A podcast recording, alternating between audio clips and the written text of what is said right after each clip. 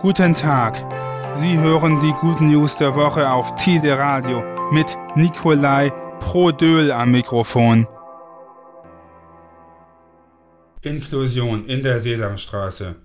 In der Sesamstraße zieht ab Herbst 2023 eine neue Bewohnerin ein.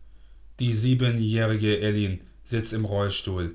Ellin ist die beste Freundin des roten Monsters Elmo. Die neue Puppe ist laut dem NDR selbstbewusst, schlau, frech und technikaffin.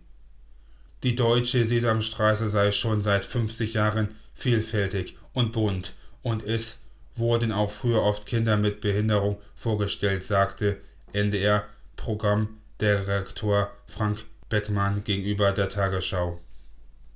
Dies sei allerdings der erste Puppencharakter mit Behinderung in der Kultsendung. Entwickelt wurde der neue Charakter in Zusammenarbeit mit der gemeinnützigen US-amerikanischen Bildungsorganisation Sesami Workshop und Menschen mit Behinderung. Die deutsche Sesamstraße wird in Kooperation mit Sesami Workshop seit 50 Jahren vom NDR produziert. Für das Leitungsteam ist es wichtig, dass alle Kinder gleichermaßen in der Sesamstraße präsentiert werden. In der Sendung werden Umwelt- und Klimaschutzfragen kindergerecht thematisiert. Ernährungsneuheit aus dem Labor. Blue Sea Food bietet als erstes Unternehmen in Europa im Labor gezüchtetes Fischfleisch an. Bereits im August 2022 konnte das Start-up erste Produkte produzieren und einen Monat später einen neuen Standort in Hamburg öffnen. Jetzt startet der Verkauf der veganen Fischbällchen.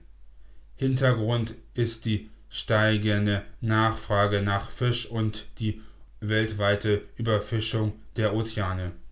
Seit vielen Jahren beschäftigt sich Gründer Sebastian Rakas mit dem großen Potenzial der Zellkultur. Er arbeitet seit 2008 an der Isolierung von Fischzellen, um daraus Fischfleisch zu züchten. Er ist selbst überrascht, wie schnell Ergebnisse dazu vorgewiesen werden konnten. Neben dem Tierwohl und der ressourcenschonenden Herstellung ist das kultivierte Fischfleisch schadstoffarm. Mehrwegflaschen für Wein. Auf der Pro-Weinmesse in Düsseldorf wurde eine neue nachhaltige Idee präsentiert. Wein in Mehrwegflaschen. Das Weingut Gala aus der Pfalz präsentierte Weißwein in Bierflaschen. Auch die neue gegründete Genossenschaft Weinmehrwerk EG hat eine Mehrwegflasche für Wein vorgestellt. Aufgrund der aktuellen Lage wird das Thema Nachhaltigkeit und Umweltschutz erneut in den Fokus gerückt. In Deutschland werden pro Jahr mehr als eine Milliarde Weinflaschen verkauft, schätzt das Deutsche Wein Institut. Der Großteil der leeren Flaschen landet im Altglas. Für Weinflaschen besteht keine Pfandpflicht in Deutschland.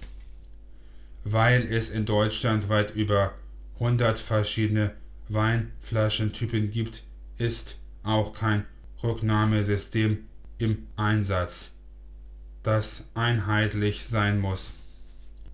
Durch die gestiegenen Glaspreise werden eine Rücknahme und das Spülen der Flaschen in der gesamten Weinindustrie wieder attraktiver.